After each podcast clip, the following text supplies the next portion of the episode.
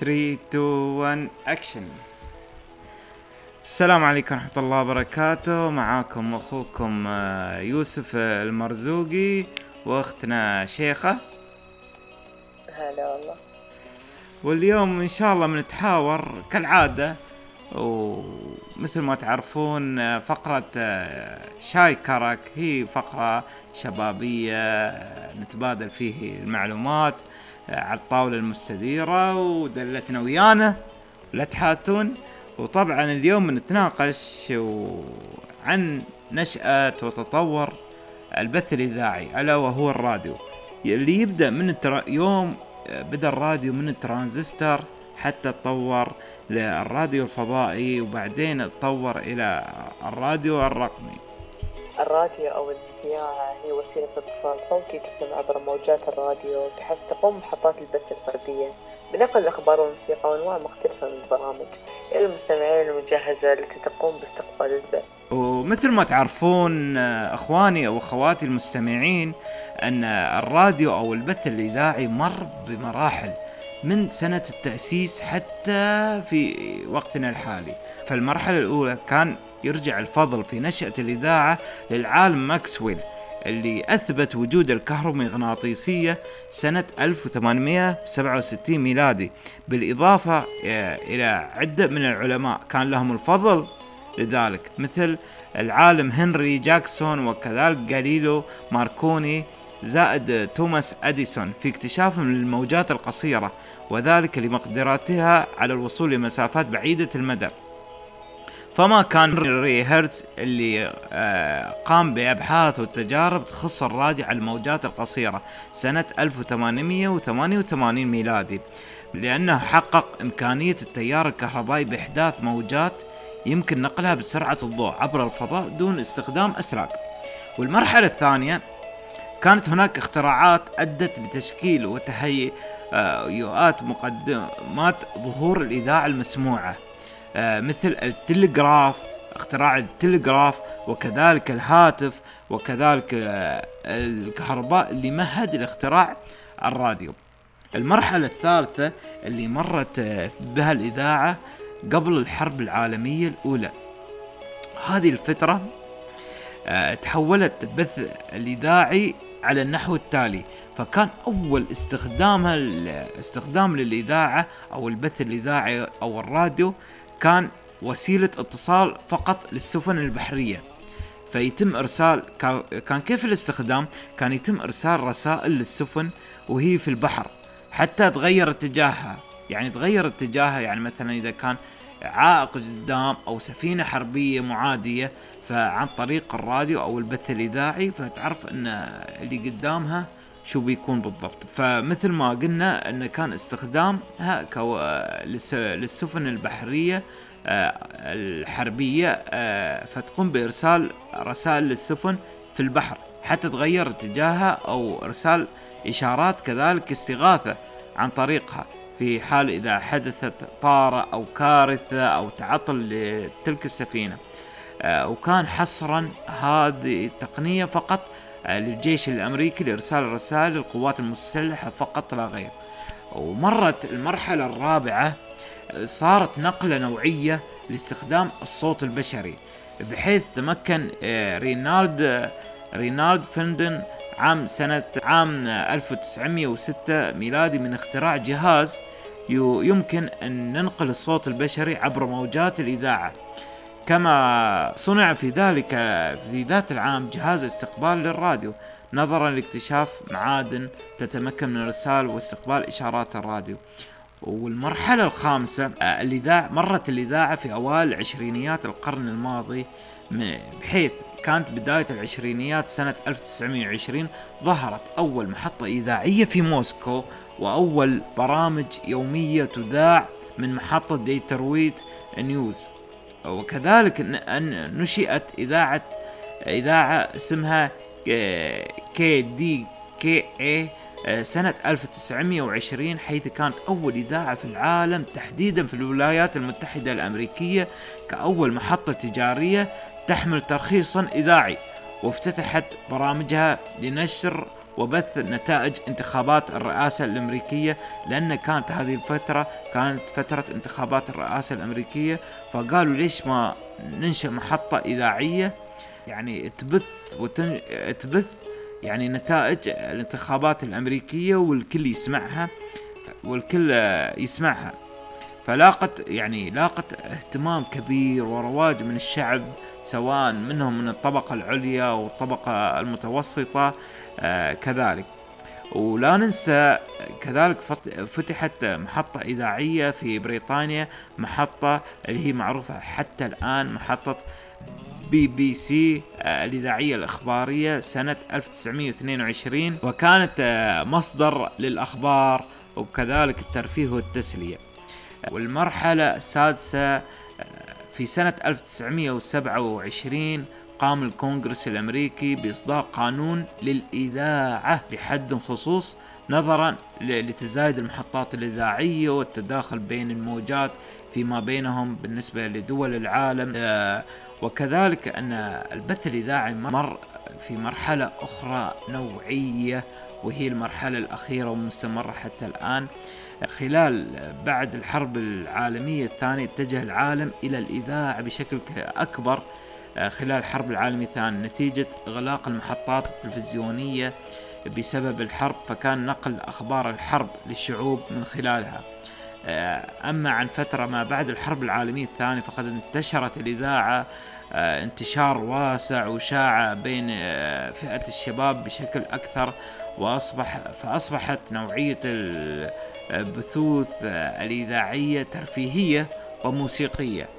ولا ننسى أن الإذاعة في عشرينيات الوقت الحالي بالرغم من ظهور الراديو ثنائي الاتجاه وتطور مجال الإذاعة لأنها قلت استخدامها وشيوعها وأصبحت تعتبر من أدوات الماضي. فأصبح أن الناس تتوجه للمحطات التلفزيونية بشكل أكثر. طبعا من أول من اخترع البث الإذاعي هو المخترع الإيطالي جوليومو ماركوني. صعوبات والمتغيرات المؤثرة على البث الإذاعي. يعني مرت في ثلاث مراحل من السياسية والتعليمية والاقتصادية. سياسيا آه أن الأوضاع السياسية للبلدان تحديد نظام مركزية أو لا مركزية في النظام الإذاعي.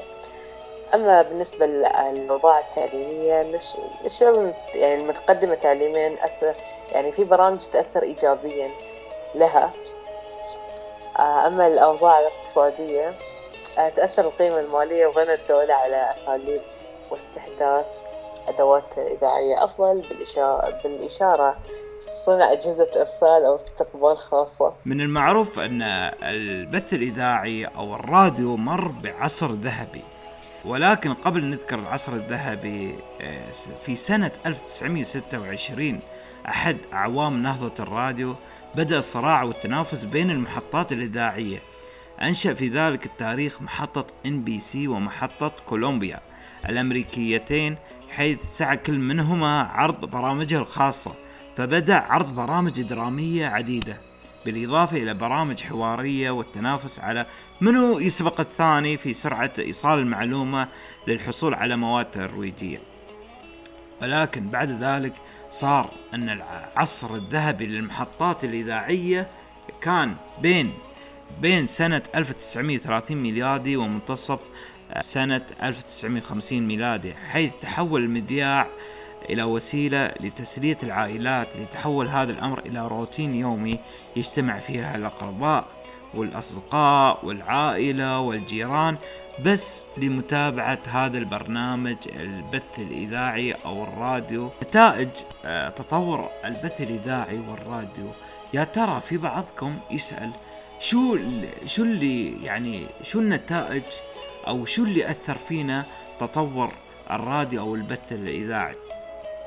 من ناحية تقدمت آه، آه، البثوث الإذاعية والمحطات الإذاعية وبرامجها إلى اكتساح شهرة المذياع بعدد كبير من وسائل الترفيه والإطلاع والتسلية كالجرائد والندوات وغيرها.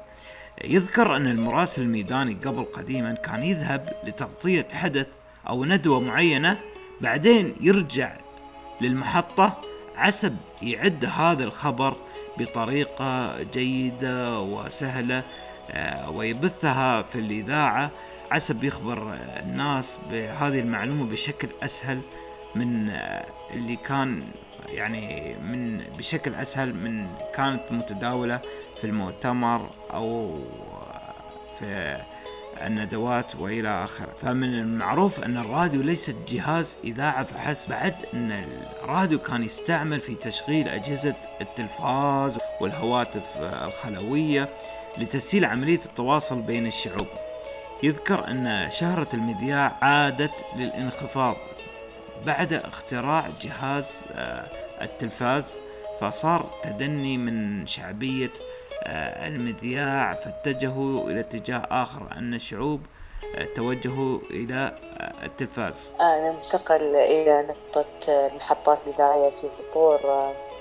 في هذا الحدث دفع بريطانيا في إنشاء أول محطة إذاعية في عام 1920 ميلادي. ومن بعد يعني ما قامت يعني بريطانيا هذا أو يعني بعدها خمسة أعوام تم إنشاء ستمية محطة إذاعية في العالم. وأكيد آه، ما ننسى ذكر يعني من الدول الأولى العربية مصر. يعني هي أول دولة عربية وأفريقية تملك آه، محطة إذاعية في عام 1925 من بعدها جت المملكة العربية السعودية وأطلقت أول آه، محطة إذاعية خليجية في سنة 1943 وأكيد وأكيد والأهم ما ننسى أن الإمارات أنشأت أول محطة إذاعية في سنة 1971 طبعا بداية الاتحاد عشان تحمل ليحمل يعني أثر الإذاعة عبق مسيرة الاتحادية منذ انطلاقها. وفي النهاية وبعد ما ننهي حلقتنا آه كذلك مثل ما تناولنا المعلومات أن البث الإذاعي أو الراديو بدأ من آه، اختراع الراديو ترانزستور ومن ثم انتقل إلى نقل النوعية إلى استخدام الراديو الفضائي ومن ثم انتقل إلى البث الإذاعي الرقمي. فمميزات الراديو الرقمي آه، نشير آه، أنه عدة مزايا فأول ميزة هو تحسين استخدام المواد الإذاعية في الأماكن المختلفة في المنازل والسيارات وغيرها وكذلك إتاحة عدة بدائل إذاعية للمستمع نتيجة تعدد القنوات الإذاعية في الأقمار الصناعية وانتشارها في مناطق جغرافية نائية وكذلك استخدام التكنولوجيا للاتصال في التجديد والابتكار في الراديو الرقمي. طبعا الراديو الرقمي الفضائي أن أدى إلى تنوع أهداف الراديو الرقمي الفضائي منها تقديم معلومات وأخبار إلى الجهات التي تفتقر إليها. تلك التقنية ثانيا استخدام الإذاعات الرقمية في التوعية الصحية والتثقيفية وكذلك تنوع مجال قنواتها منها ما يخص بالإغاثة والكوارث. نستخدم الراديو الرقمي سواء إذا كان كان شخص كان في وسط يعني انه في وسط صحراء نائية فيقدر إن يحدد موقعه أو إرسال اغاثة عن طريق الراديو الرقمي. وكذلك تنمية المرأة والطفل برامج تنمية المرأة والطفل عن طريق الراديو الرقمي والبيئة والتدريب كذلك. وكذلك إتاحة العديد من القنوات الإذاعية المحلية والإقليمية والدولية للمستمع فأصبح الراديو الرقمي منتشر جدا. أنت في سيارتك تقدر تسمع راديو يعني في وأنت في الإمارات تسمع راديو في الفجيرة أو راديو في أبو ظبي وكذلك تسمع راديو في أمريكا آه، وكذلك راديو في السعودية. فصار أن انتشار الراديو انتشار شاسع وكبير في مو بس في دولة الإمارات العربية المتحدة كذلك في دول العالم بشتى أنواعها بشتى مجالاتها أن توصلنا المعلومة ونستفيد منها وأنت قاعد سواء في بيتك أو قاعد سواء في سيارتك أو في أماكن عملك فصار النقلة النوعية الكبيرة من اختراع الراديو البث الإذاعي لترانزستور إلى انتقل إلى الراديو الفضائي إلى الراديو الرقمي في وقتنا الحاضر. وما ندري يمكن يتطور الراديو في المستقبل. وما نعلم شو بتكون أن يوصل الراديو في ذاك الوقت في المستقبل. وهذه حلقتنا كانت عن تطور ونشأة وتاريخ البث الإذاعي أو الراديو في فقرة شاي كرك وهي جلسة مثل ما قلنا جلسة شبابية نتناقل فيها المعلومات والمعلومات القيمة اللي نستفيد منها عبر الطاولة المستديرة مع دلتنا دلة شاي كرك. آه طبعا استفدنا بمعلومات كثيرة ما شاء الله والراديو صار خلاص شيء مهم في حياتنا اليومية. نفس ما ذكرت أنت حتى لو أنت في منطقة نائية يعني حتى المناطق النائية صار عندهم راديو يعني مو بشرط إنه يكونون آه أناس يعني متعلمين آه لكن إنه توصلهم الأخبار في كل بقاع الأرض. شكرا أختي شيخة وكذلك شكرا اخوانا وأخواتنا المستمعين. هذه كانت حلقتنا. أو فقرتنا الفقرة البسيطة إن شاء الله فدناكم. وانقلوها مو بس إنكم تسمعونها فقط انقلوها لغيركم عسى يستفيد كان وياكم يوسف المرزوقي وأختي شيخة في فقرة شاي كرك وبالذات فقرة تطور ونشأة تاريخ البث الإذاعي أو الراديو. والسلام عليكم ورحمة الله وبركاته.